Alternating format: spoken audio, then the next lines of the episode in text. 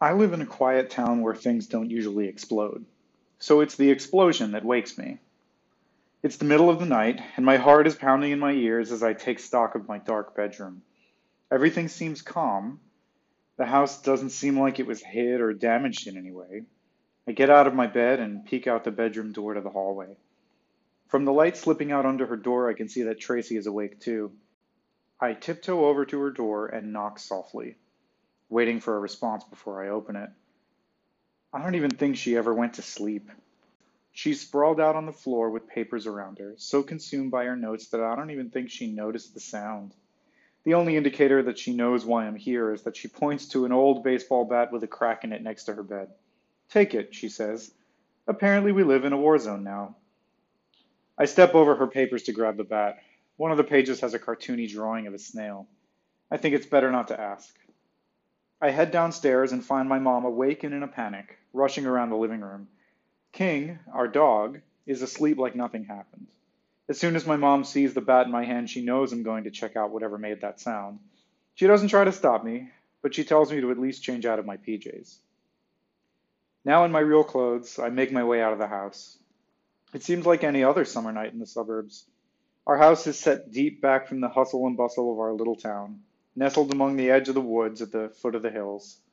There are two paths, one heading south toward the town, and one to the west past our neighbor's house toward the hills where the explosion came from. The difference tonight is the flashing of police lights from the path toward the hills. I head that way. Of course, the police are already here, and they've set up a roadblock. That's mostly what the police do in this town. They even brag about having a reputation for setting up the most roadblocks. This isn't even a road. It's a dirt path into the woods, but their security is top notch. So top notch that I slip right on by as the cops are talking amongst themselves. Down the path, there are a few more policemen milling about, not doing much. Some of them ask me what I'm doing out so late. I shrug as I pass by, bat in my hands. On the other side of the hill, I pass by a small cottage. The light is on inside. I keep going.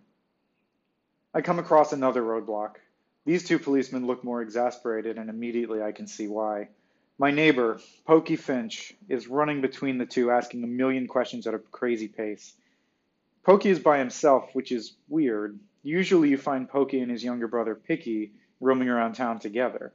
Right now, though, Picky is nowhere to be found, and Pokey is driving these cops crazy. I try to slip by without being noticed. I almost make it before Pokey sees me and sends a hundred questions my way, blowing my cover. Now that I've got their attention, the cops won't let me through.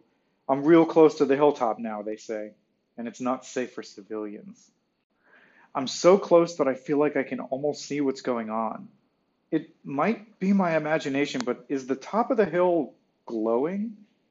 Just faintly, just barely?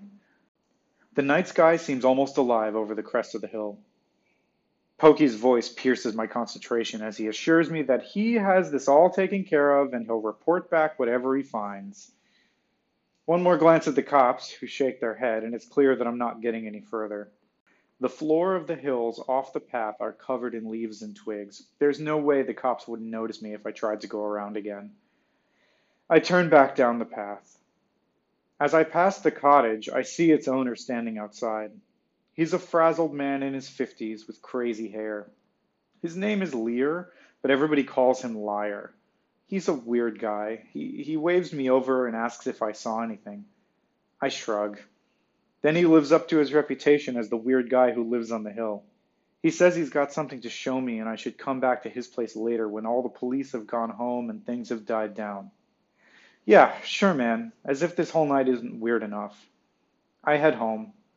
My mom is still up waiting for me in the living room. I report back what I saw the roadblocks, that Pokey was there by himself, all of it except for Liar. No need worrying her with that kind of nonsense. She tells me that I've had quite an adventure, and there's probably not much else to be done tonight. I should try to get some rest. No sense arguing with Mom. I head back to bed.